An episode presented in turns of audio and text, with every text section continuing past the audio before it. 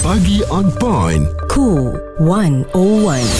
bersama Haiza dan Muaz. Boleh kata hari ni memang terkesan lah. Kira barang-barang yang paling murah seperti telur, ikan, kan, barang keperluan tapi harga meningkat. Kalau dulu 100 boleh dapat banyak tapi sekarang ni bila bawa keluar 100 tu rasa macam tak cukup. Kalau boleh bagi banyak lagi lah subsidi, turunkanlah harga barang. Kesianlah dekat orang-orang yang susah kat luar sana. Sangat, sangat susah sekarang ni.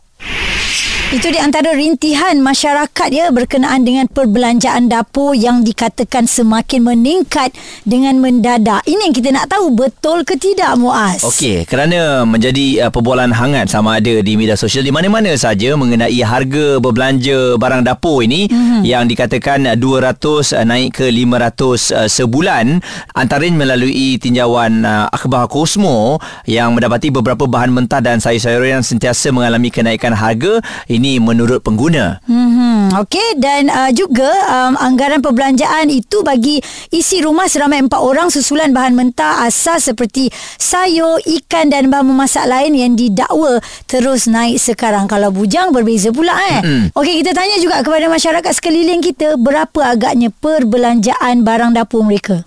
Di RM6,000 Ikutkan tu sebulan tu boleh sampai RM200 jugalah. Itu pun barang asas tak dapat semua yang saya nak. Ah, Kita macam cover-cover jugalah. Biasa dalam 200 lebih lah. Tapi itu pun tak penuh satu troli. Seminggu tu rasanya macam 100 kot.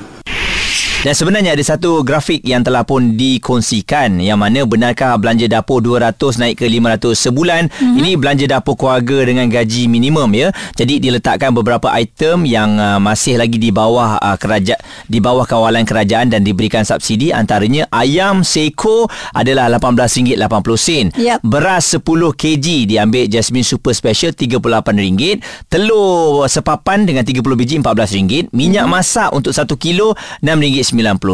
Roti gardenia RM4.30 dan juga tong gas harganya untuk 10 kg adalah RM19. Perbualan menyeluruh bersama Haiza dan Muaz. Pagi on point Cool 101. Semasa dan social. Berapa perbelanjaan dapur anda sebulan? 200, 300 atau mungkin benar apa yang diperkatakan dalam media sosial sekarang ni dah mencecah RM500. Okey dan ianya mengikut isi rumah semakin ramai orang di dalam rumah tu saya rasakan memang akan uh, terus naik lah ya. Uh-huh. Tapi ini berdasarkan pemantauan yang telah pun uh, kita lihat uh, dan kita juga tengok di media sosial Nabila Huda salah seorang selebriti yang sentiasa masak ya setiap pagi untuk anaknya pergi ke sekolah. Ya, masak bukan kaleng-kaleng. Nabila, untuk hari ini masak apa pula? Ha, hari ni saya masak kari ayam dengan Ah. sayur sikit dengan Okey. buah. Kalau um, makanan-makanan yang sebegini kan Nabila, selalunya Nabila pergi shopping ataupun beli barang-barang dapur ni berapa kali? Adakah seminggu sekali, sebulan sekali? Habis selalu pergi pergi pergi beli barang seminggu sekali lah. Hmm. Macam usually hari Ahad sebab hari Isnin, Selasa, Rabu, Khamis cuma ada nak masak kan. Ha. Ah, so I memang beli terus untuk barang untuk tujuh hari. Okey. Eh? Jadi Abil ada peningkatan tak Abil um, bila awak dah beli barang ni? Ah itulah secara jujurnya kalau ikutkan suami saya yang memang kaki kira-kira hmm. macam macam Abil memang jenis yang ambil-ambil dan beli je lah tapi every time I beli like uh, seminggu sekali. Apa-apa harga tu? Risau nak dengar ni. Okey okey. Okey secara jujurnya Abil ni memang jenis tak shopping benda lain dalam hidup Abil. Ah. So, Abil memang tak ada spend benda lain dalam hidup. So Abil punya benda yang paling important yang paling penting adalah barang makan yang dekat rumah. Barang Sebab asas, memang ya? suka makan. So jangan terkejut sebab memang Abil akan spend banyak untuk makanan Abil. Hmm. Kalau tak kalau tak keberatan berapa? Seminggu macam untuk uh, tujuh hari tu dalam 500 uh, mm-hmm. ke 300 setengah ke 500 macam tu lah. Nak nampaklah perbezaan dia depends on kawasan mana yang kita pergi. Contohnya mm. kalau kita pergi Jaya Grocer, mm-hmm. harga dia kurang sikit. Kalau kita pergi Big Benz, harga dia beza Mahal sikit. sikit, betul. Hmm, mahal sikit. Tapi sebenarnya uh, apabila Abi tengok jumlah berat daging yang kita ambil itu adalah sama je sebenarnya. Tapi beza dia boleh mencecah macam RM5 uh, uh, RM5 uh, lebih. Oh, banyak juga kan? Hmm. uh, banyak juga. Kalau macam kat pasar Taman Tun memang murah gila. Ya. Rumah yang daging-daging, ayam-ayam, ah macam ah, husband Abi selalu cakap lah, oh harga macam dah naik tadi. So Abi macam, oh ya ke? Abi memang tak perasan sebab Abi memang beli je. Tapi yang I tahu, kalau spend dekat pasar biasa, pasar Taman Tun tu, ah, kita, kita orang akan shopping juga sometimes kan.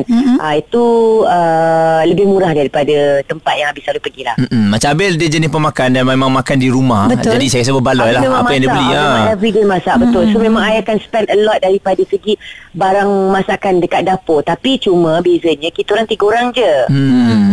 Ha, So isi tak ada rumah kalau tu. kita nak spend lebih Kalau I nak spend lebih pun tak apa Untuk tiga orang je Ya, isi rumah tu pun mainkan peranan penting kan Bil kan? Ya sebenarnya yes sebab uh, I memang kita orang tak banyak spend duit untuk makan dekat luar. Apa-apa pun kita akan spend duit dekat rumah dan Abi memang suka makan atau uh, beli barang-barang yang berkual- berkualiti lah bukan kita cakap tekak kita tekak mahal tapi memang kita orang suka makan yang sedap-sedap. Ya, so, bila betul. tapi bila tak ada duit kita orang sedar diri kita orang akan makanlah uh, cut cut budget untuk Yes. buat apa benda tapi tetap juga sedap. Hmm, Itulah okey. kan kita uh, kadang-kadang selebriti ni ada turun naiknya juga. Ya, ada dapat ya, duit lebih biasa. kita makan best-best. Kita orang tak kisah. Kita orang memang uh, uh, kalau ada duit lebih memang kita akan spend especially untuk anak lah. Mm-hmm. Saya memang suka makan ma- barang-barang yang yang berkualiti lah. Macam uh, contohnya minyak saya pun saya gunakan olive oil mm-hmm. kan. So uh, pada Abil apa-apa pun yang penting apa yang masuk dalam badan kita lah. Ya. Kan untuk jangka masa yang panjang. Tapi kita beli sekali ah boleh tahan lah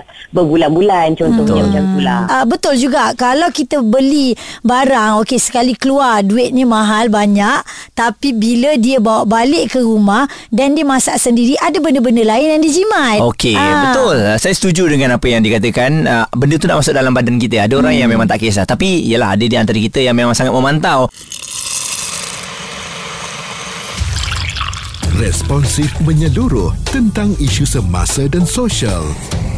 Pagi on point bersama Haiza dan Muaz. di Cool 101.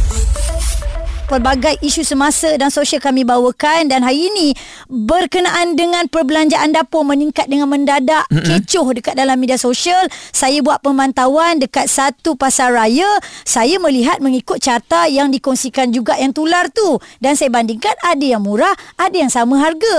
Ah, bu- Okey. ah, saya setuju harga meningkat sebenarnya Dan uh, kalau dilihat warganet juga menyindir poster Jabatan Komunikasi Komuniti JCOM berkaitan isi rumah bersama dua anak mampu menampung hidup pada kadar 391 sebulan bagi perbelanja dapur itu yang menjadi perbualan hangat. Jadi jom kita nak lihat secara menyeluruh dalam keadaan ekonomi kita sekarang ni Profesor Madya Dr. Ahmad Razman Abdul Latif penganalisis ekonomi putra Business School UPM mm-hmm. bersama dengan kita. Jadi kalau dilihat sekarang ni doktor mungkin ekonomi sekarang ni menyebabkan banyak barangan naik. Pada pemantauan doktor sendiri setuju ataupun tidak? uh, kos makanan lah seharian kita ni memang satu isu hangat lah sepanjang masa kerana inilah isu kos yang kita berdepan lah setiap hari Mm-mm. dan kalau kita nak lihat lah kenapa lah, berlaku kenaikan mendadak uh, barang-barangan asas ini pertama kita kena faham uh, negara kita adalah negara perimport bersih makanan ya, iaitu kita membeli lebih banyak makanan daripada kita menghasilkan makanan untuk uh, tempatan hmm. dan kalau kita mengimport lebih banyak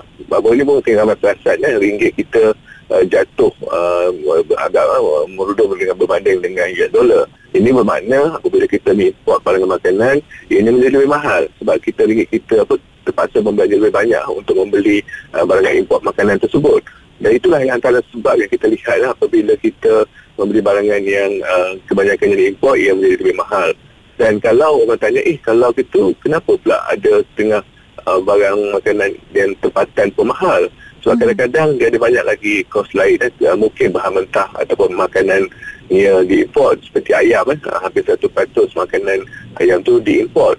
Oleh nasib baiklah kalau kita lihat kerajaan dia masih lagi memastikan uh, harga makanan uh, pasar seperti uh, telur ayam itu uh, dikawal kalau mm-hmm. tak mungkin uh, lagi tinggi uh, itu kita kena faham dia ada banyak faktor uh, luaran yang kita tidak mudah untuk kawal kerana ini melibatkan uh, peringkat uh, kata, uh, import dan ekspor barangan tertentu tu Mm-hmm. Prof, kalau di sebelah Semenanjung ni Prof, kita dah tengok harga meningkat. Ramai juga yang mengeluh. Dia kata, okey, kalau tengok harga tu dekat KL, dekat Johor, dekat Melaka. Tapi mari datang sini katanya. Pergi uh, Sarawak, pergi Sabah, mari tengok harga. Terkejut ke tidak? Bagaimana kalau kita nak melihat isu sebegini, nak standardkan harga ke ataupun nak kawal supaya tidak menjadi melampau, Prof? Okey, memang setiap uh, lokasi tu dia ada isu-isu dia sebab uh, dari segi apa kos logistik, hmm. dari kos penyimpanan, dari segi, segi orang kata pembekalan. Oleh itu kita tidak boleh orang kata pukul rata lah eh, setiap hmm. masalah uh, peningkatan kos harga makanan tu sebab setiap tempat tu ada dia punya isu dia sendiri. Oleh itu, apa kalau kita nak tengok pada sebenarnya orang nak lebih orang kata penyelesaiannya kan. Yeah. Macam mana nak pastikan apa tidak orang kata terbeban dengan kos ini. Mm-hmm. Yang penting sebenarnya pihak-pihak yang tanggungjawab di apa di apa di di setiap lokasi itu dia kena mm-hmm. kena pasti isu-isu tempatan tersebut. Yeah. Kalau melibatkan logistik, maknanya masalah logistik yang perlu diselesaikan. Kalau melibatkan masalah apa kata bekalan, bekalan yang selesaikan, dia tak boleh orang kata pukul rata. Setiap tempat tu mesti ada orang kata isu-isu masalah yang um, unik lah dan juga berbeza. Hmm, jadi um, nak atau tak nak Prof sebenarnya memang kenaikan ni akan berlaku uh, dan uh, yalah kita kena pandai untuk menanganinya dan sebagai pengguna pun kita kena pandai untuk berjimat cermat dan mencari alternatif lain lah ya dalam mencari barangan yang bersesuaian dengan isi rumah ni. Betul-betul sebab macam isteri saya dia memang suka membanding harga lah maknanya kalau dia pergi mana-mana kedai dia tak pergi terus pergi lim macam saya macam ha. saya ni. Lelaki selalunya macam tu Prof. uh, dia akan dia akan tengok bandingkan harga. Dia dia takkan maknanya setia kepada satu kedai lah. Ha, dia akan tengok siapa kedai yang boleh uh, tawarkan uh, harga yang lebih rendah dia akan beli. Tapi saya pula uh, Uh, saya akan cuba kata uh, pastikan saya ada mempunyai cukup. Kata hasil pendapatan lah macam mana untuk pastikan kalau meningkat juga uh, sekurang-kurangnya kita boleh tampung dengan hasil ataupun pendapatan kita. Mm-hmm. Jadi setiap ahli kualiti sudah mainkan peranan. Ada yang peranan dia cuba cari harga yang paling berpatutan. Ada juga yang peranan sebagai ketua rumah tu dia kena cari orang kata uh, gaji atau pendapatan yang lebih tinggi lah kalau terpaksa apa buat uh, kerja pun uh, kita terpaksa lah sebab kadang-kadang memanglah kerajaan akan sentiasa beri bantuan tapi hmm. ada juga yang apa tak cukup lah kan oleh Betul. itu kita sendiri pun kena juga usaha pandangan Profesor Madya Dr. Ahmad Razman Abdul Latif penganalisis ekonomi Putra Business School UPM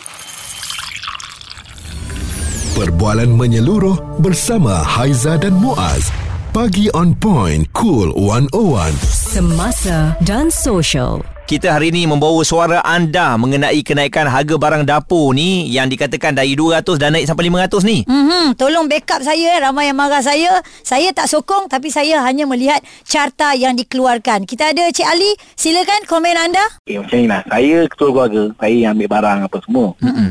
Yang ni saya. Okey. Uh, dari segi seminggu.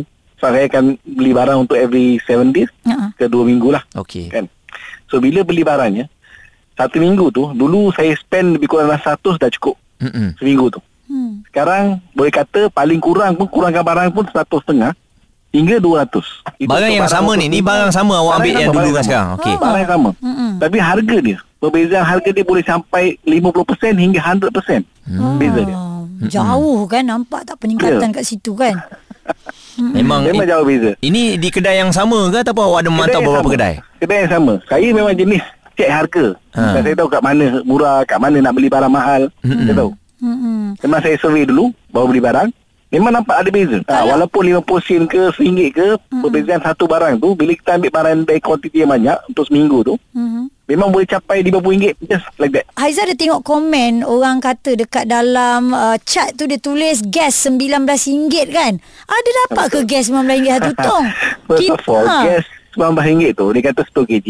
Hmm. Gas yang disupply ke rumah tak ada yang 10 kg. Ah, itu yang saya tanya tu. Ha. Banyak kita ambil 12 dengan 14 je. Ha. Yes, exactly. So bila 14 dengan ni, harga dia kita beli pun dah dekat RM20. Ha. ha. Campur ha. hantar 30 ya, 32 exactly. pun ada. Bila ha. dah kata deliver charge dia ambil RM5. Hmm. Itu dah kira di mana?